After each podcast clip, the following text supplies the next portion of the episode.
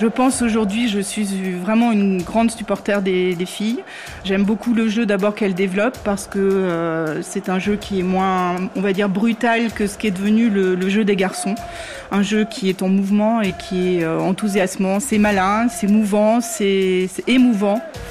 Elles ont un engagement qui est total et euh, quand on voit qu'elles ne sont pas professionnelles, elles font un niveau de jeu qui est vraiment fabuleux.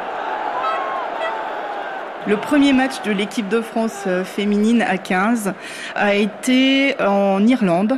Nous avons eu la chance de pouvoir aller les voir euh, sur un samedi soir, alors que l'on avait prévu d'aller voir les garçons le dimanche. Et puis euh, les filles, pour une fois, restaient pour aller voir les garçons. C'était dans le stade de Dublin, une ambiance de folie, un temps de folie avec, je crois que sur le match, on a eu à peu près quatre saisons. Le résultat, eh ben, il passe en second plan, en fait. Je crois bien qu'ils ont perdu.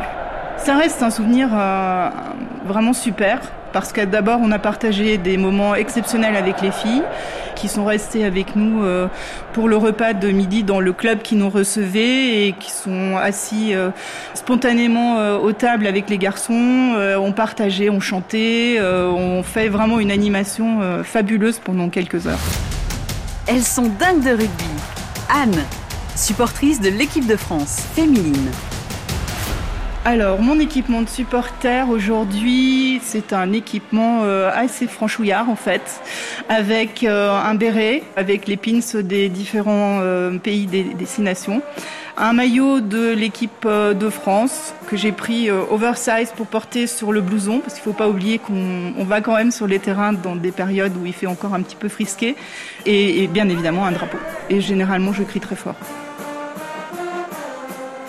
Il m'arrive de rentrer avec une extinction de voix assez régulièrement, d'autant plus que ce soit victoire ou défaite, on a l'habitude de célébrer et qu'à l'amicale, on chante beaucoup.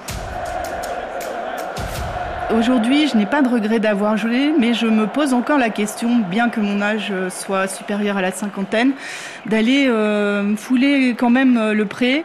Par exemple, il existe visiblement un club qui fait jouer les mamans et euh, si c'est du rugby sans contact, franchement, ça me gratouille.